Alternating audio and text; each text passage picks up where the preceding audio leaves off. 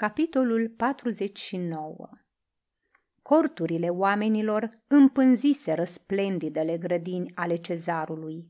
Fuseseră ocupate porticurile, clădirile destinate jocului cu mingea, minunatele vile de vară și șoproanele construite pentru animale. Păunii, flamingii, lebedele și struții, gazelele și antilopele aduse din Africa, cerbii și căprioarele, care serveau drept podoabă grădinilor, ajunseră sub cuțitul norodului.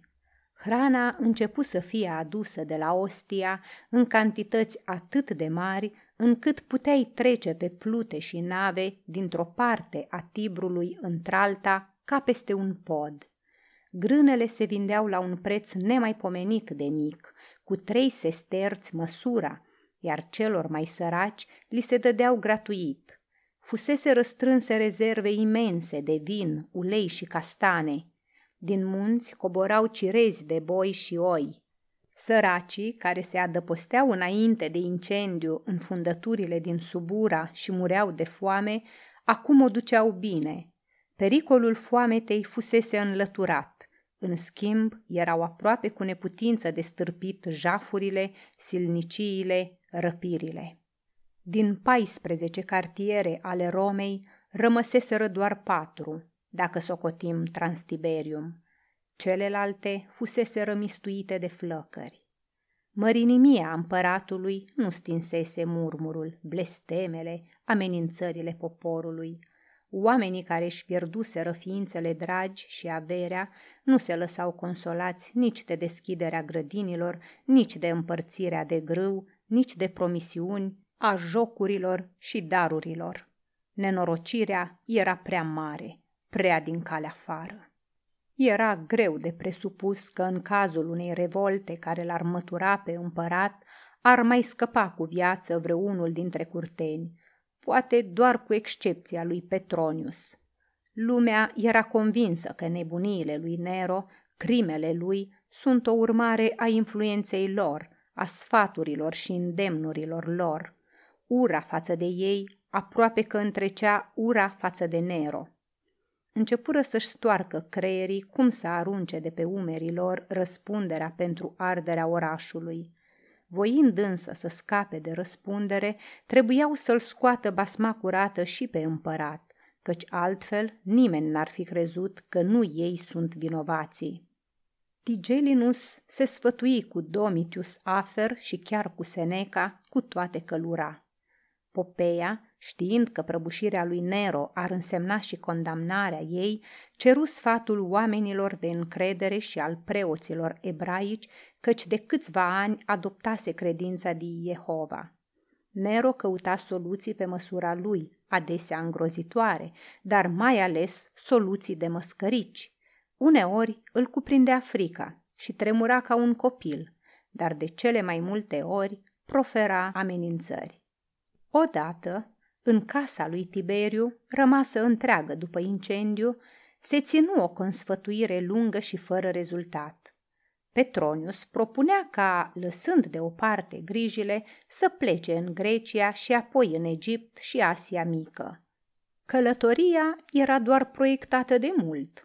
De ce să o mai amâne, de vreme ce în Roma e trist și periculos? Cezarul primi sfatul cu entuziasm, însă Seneca, după ce se gândi puțin, spuse Să pleci e ușor, dar pe urmă va fi cu atât mai greu să te întorci. Pe Eracle, răspunse Petronius, poate să se întoarcă în fruntea legiunilor din Asia. Așa voi face, strigă Nero. Însă Tigelinus se împotrivi. Mintea lui nu era în stare de vreo idee. Dacă propunerea lui Petronius ar fi pornit de la el, ar fi susținut-o fără îndoială ca fiind unica salvare. Nu-i convenea însă ca Petronius să se dovedească pentru a doua oară singurul om care în clipe grele știe să-i scoată la liman. Ascultă-mă, divine, spuse el, Sfatul e primejdios. Nici până la Ostia nu o să ajungem și va începe războiul civil. Cine știe dacă vreunul din vlăstarii colaterale ai divinului Augustus n-are să se numească Cezar? Ce o să facem dacă legiunile au să treacă de partea lui? Vom căuta să facem în așa fel, răspunse Nero, ca înainte de plecare să nu mai existe urmași de lui Augustus. Nu mai sunt mulți, va fi ușor să scăpăm de ei. Asta se poate face, dar oare-i vorba numai de ei? Oamenii mei, nu mai departe decât ieri, au auzit prin mulțime că împărat ar trebui să fie un bărbat ca Traseas. Nero își mușcă buzele.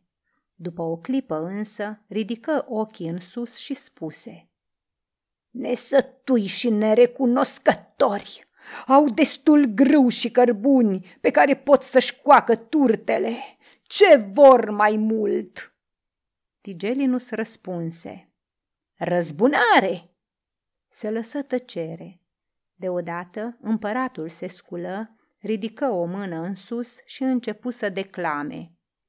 Inimile cer răzbunare, iar răzbunarea jertfe! Și uitând de toate, strigă cu fața luminată. Să mi se aducă tăblițe și stil să scriu versul acela. Lucan n-a scris niciodată ceva asemănător. Nu mă credeți că l-am găsit într-o clipită?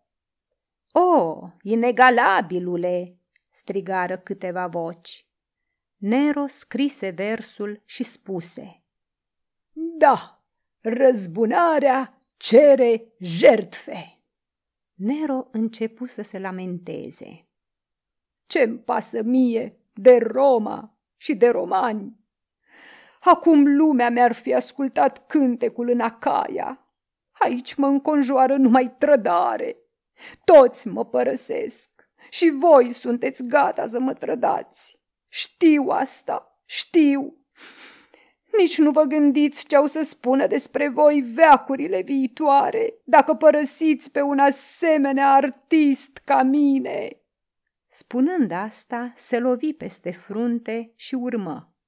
Adevărat, cu atâtea griji pe cap, am uitat până și cine sunt eu. Se întoarse spre Petronius cu chipul strălucitor. Aceasta este o înregistrare Cărțiaudio.eu. Toate înregistrările Cărțiaudio.eu sunt din domeniul public.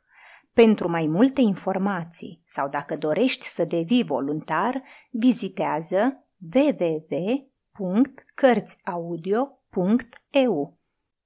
Petronius, spuse el, poporul murmură, dar dacă aș lua lira și aș ieși cu ea pe câmpul lui Marte, dacă i-aș cânta imnul pe care vi l-am cântat vouă în timpul incendiului, nu crezi oare că l-aș îmblânzi cu cântecul meu, așa cum odinioară Orfeu îmblânzea fiarele sălbatice?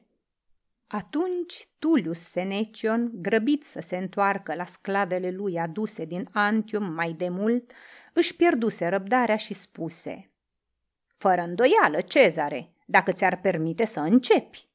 Să mergem în Elada, strigă Nero, scârbit. Însă în clipa aceea intră Popeia, iar după ea Tigelinus. Privirile celor prezenți se întoarseră involuntar spre el, căci niciodată un triumfător nu intrase atât de mândru în Capitoliu cum a intrat el acum, oprindu-se în fața împăratului. Începu să vorbească rar și apăsat, cu o voce scrâșnită. Ascultă-mă, Cezar!"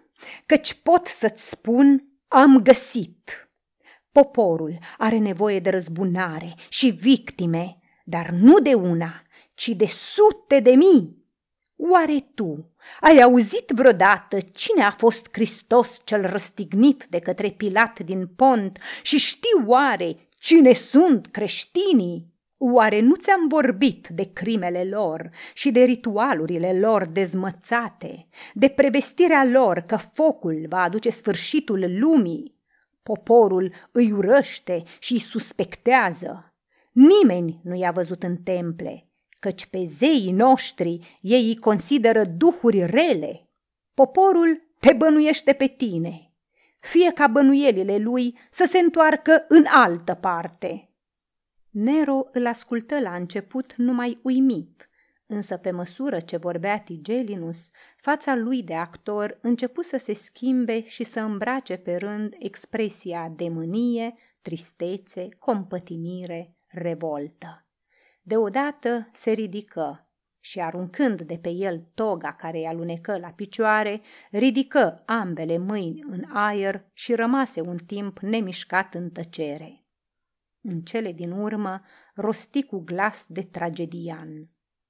Zeus, Apollo, Hera, Atena, Persefona și voi, toți zeii nemuritori, de ce nu ne-ați venit în ajutor? Ce rău le-a făcut acest nefericit oraș acelor oameni fără milă de l-au ars cu atâta cruzime? Sunt dușmanii neamului omenesc și ai tăi, spuse Popeia. Alții începură să strige. Fă dreptate! Pedepsește-i pe incendiatori! Zeii înșiși vor răzbunare!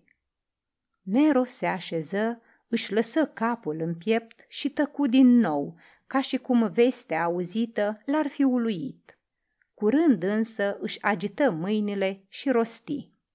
Ce pedepse și ce chinuri pot plăti o asemenea crimă! Zeii au să mă inspire și cu ajutorul forțelor tartarului voi da bietului meu popor un spectacol pentru care timp de secole are să-și amintească de mine cu recunoștință. Fruntea lui Petronius se întunecă deodată. Se gândi la pericolul care îi amenința pe Ligia, pe Vinicius, pe care îl iubea, și pe toți oamenii aceia a căror filozofie o respingea, dar de a căror nevinovăție era convins. Se gândi că are să se declanșeze una din acele orgii sângeroase pe care ochii lui de estet nu le suportă. Mai mult decât orice însă îl îngrijora soarta lui Vinicius. Trebuie să-l salvez, își spuse, căci înnebunește dacă fata piere și acest considerent le învinse pe toate celelalte, cu toate că Petronius își dădea seama că se aruncă într-un joc periculos cum nu mai jucase în viața lui. Începu să vorbească degajat, impasibil, așa cum vorbea întotdeauna când critica sau își bătea joc de ideile nu îndeajuns de armonioase ale împăratului și curtenilor. Ați găsit, deci, victimele? Bine, Puteți să le trimiteți în arenă sau să le îmbarcați în tunicele durerii. E bine și așa. Dar ascultați-mă. Aveți conducerea, aveți pretorieni, aveți putere. Fiți sinceri, măcar atunci când nu vă aude nimeni. Înșelați poporul, dar nu și pe voi înșivă. Dați poporului pe creștini, condamnați-i la ce chinuri vreți, aveți totuși curajul să vă spuneți vouă înșivă că nu ei au ars Roma. Puh, mă numiți arbitrul eleganței. Vă declar că nu pot suporta comediile proaste. Puh, în ce te privește, Cezar? Ne-ai amenințat cu judecata secolelor viitoare, dar gândește-te că ele au să dea sentința și pentru tine pe divina Clio, Nero, stăpânul lumii, Nero, zeul, a dat foc Romei, căci a fost atât de puternic pe pământ ca Zeus în Olimp. Nero, poetul, a iubit atât de mult poezia, încât pentru ea și-a sacrificat patria. De la începutul lumii, nimeni nu a făcut nimic similar. Te conjur în numele celor nouă muze, nu renunța la o asemenea glorie, căci cântece despre tine vor răsuna până la sfârșitul secolelor. Ce vor fi pe lângă tine Priam, Agamemnon, Ahile, zeii înșiși? N-are importanță dacă arderea Romei este un lucru bun sau rău odată ce este grandios și neobișnuit. În plus, ți-o spun eu, poporul nu va ridica mâna asupra ta. Nu e adevărat. Ai curaj, ferește-te de purtări nedemne de tine, căci pe tine nu te amenință decât judecata secolelor viitoare. Ferește-te să spună, Nero a dat foc Romei, dar ca un cezar bicisnic și poet bicisnic s-a lepădat de marea lui faptă și de frică a aruncat vina pe nevinovați. Cuvintele lui Petronius făceau de obicei o impresie puternică asupra lui Nero. De data asta însă, nici Petronius însuși nu-și făcea iluzii. Își dădea seama că e o încercare disperată, care poate, într-un caz fericit, să-i salveze pe creștini, însă mult mai lesne poate să-l ducă pe el însuși la peire. Nu șovăi totuși, căci era vorba de Vinicius pe care îl iubea și de hazard care îl ispitea. Zarurile sunt aruncate, își spuse. Să vedem întrucât teama pentru propria ei piele are să fie mai mare la maimuța asta decât dragostea de glorie.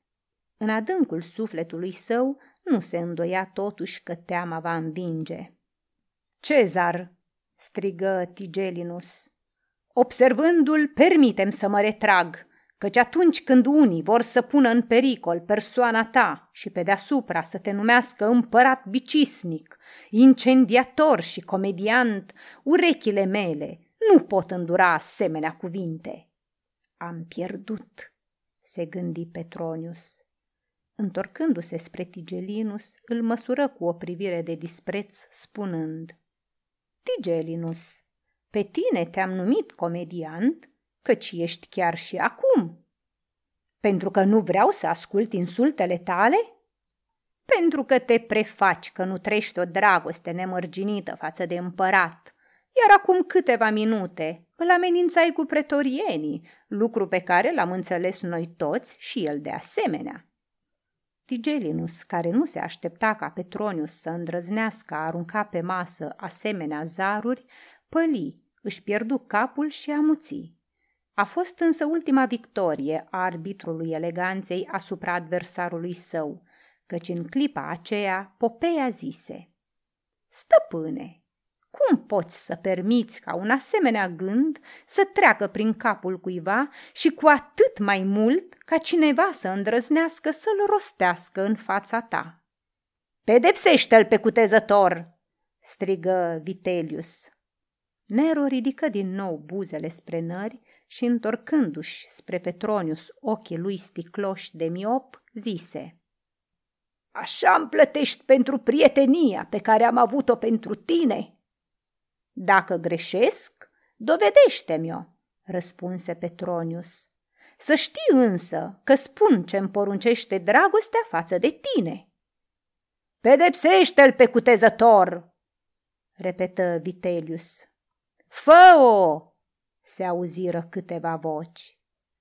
În atrium se produse rumoare și mișcare. Oamenii începură să se dea la o parte de lângă Petronius. Împăratul zise, Vreți să-l pedepsesc? Dar el e tovarășul și prietenul meu.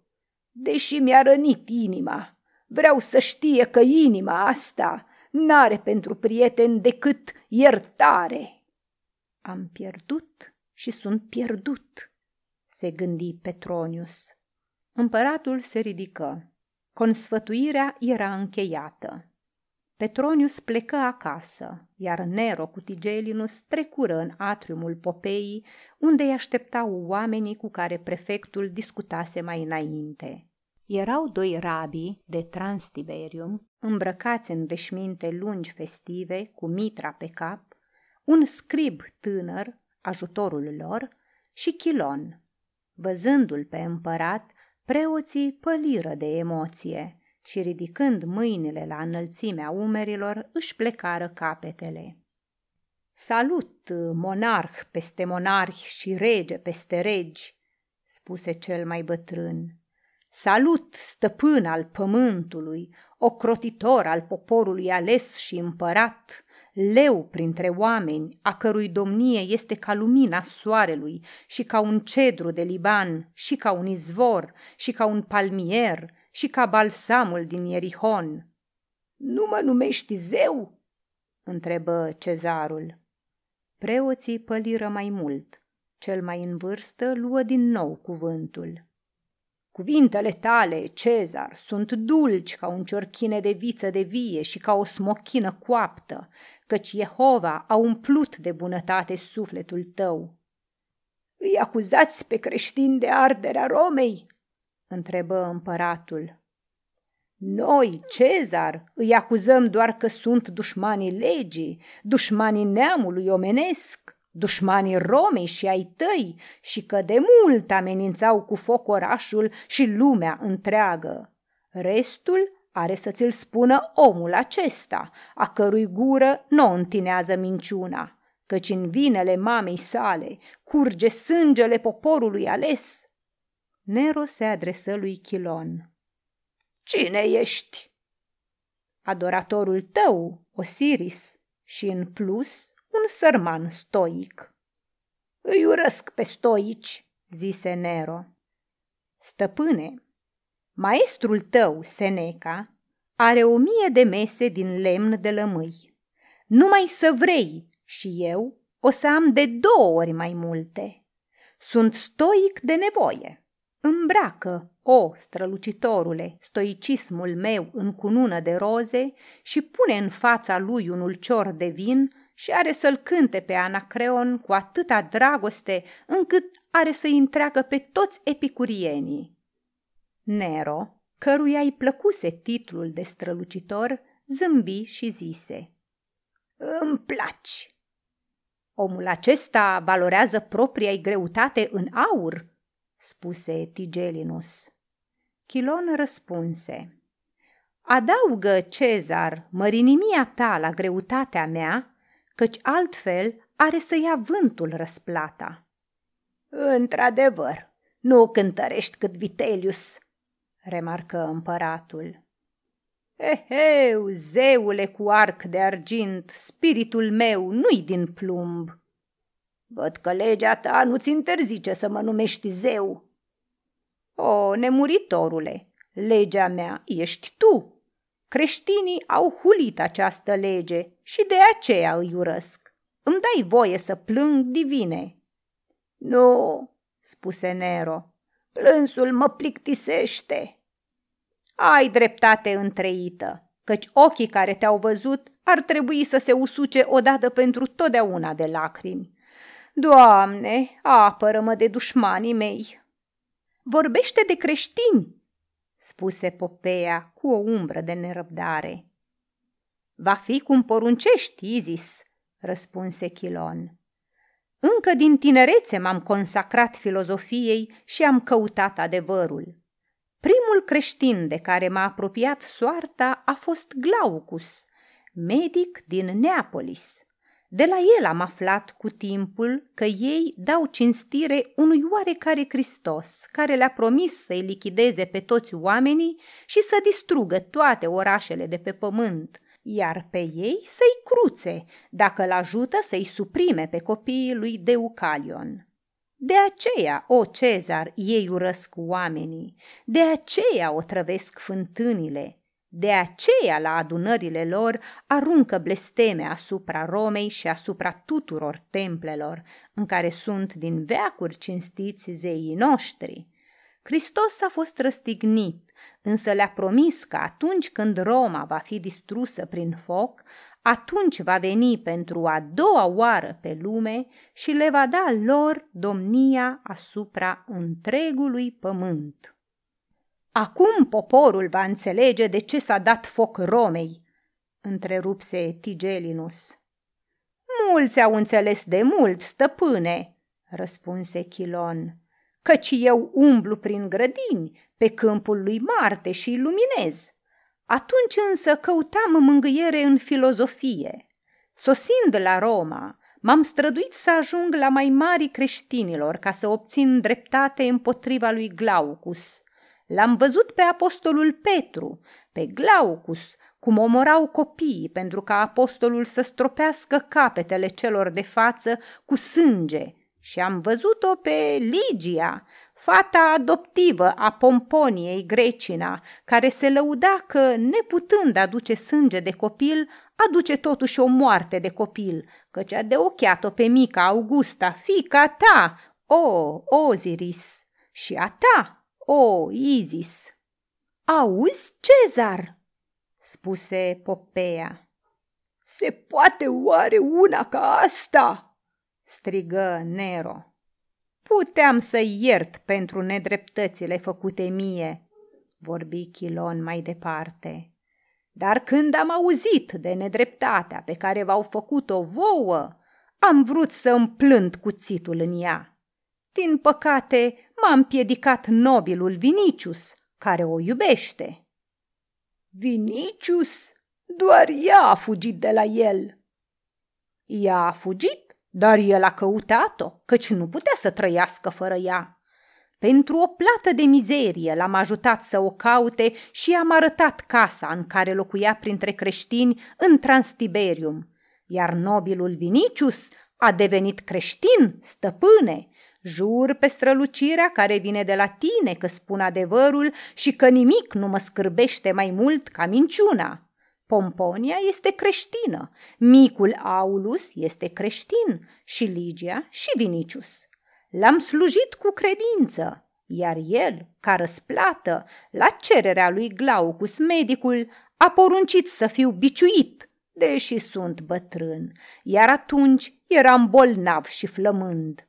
Am jurat pe Hades că n-am să uit asta. Popeia nu-i pierdea din gând pe dușmanii ei. Pentru Vinicius simțise doar o dorință trecătoare, într-un moment când era geloasă pe Rubria. Se considera totuși jignită, fiindcă tânărul patrician o respinsese, iar pentru că îndrăznise să socotească mai vretnică de iubire pe o altă femeie, îi jură răzbunare. Cezar, spuse ea, răzbună copilul nostru. Grăbiți-vă, strigă Chilon, grăbiți-vă, altfel Vinicius are să o ascundă. Eu am să vă arăt casa în care s-au întors după incendiu. Îți dau zece oameni și du-te imediat, zise Tigelinus. Stăpâne, tu nu l-ai văzut pe Croton în mâinile lui Ursus. Dacă îmi dai cincizeci, o să le arăt casa numai de departe. Însă dacă nu-l întemnițați și pe Vinicius, sunt pierdut. Tigelinus se uită la Nero. N-ar fi bine, o divine, dacă am terminat dintr-o dată cu unchiul și cu nepotul? Nero se gândi o clipă și răspunse. Nu, nu acum. Oamenii n-ar crede dacă li s-ar spune că Petronius, Vinicius sau Pomponia Grecina au dat foc Romei. Aveau case prea frumoase. Azi e nevoie de alte jertfe. Lor are să le vină rândul mai târziu. Atunci Dă-mi, stăpâne, soldați ca să mă apere, spuse Chilon. Tigelinus se va îngriji de asta. Deocamdată ai să locuiești la mine, spuse prefectul. Fața lui Chilon strălucea de bucurie. Vi predau pe toți, numai grăbiți-vă, grăbiți-vă, strigă cu voce răgușită.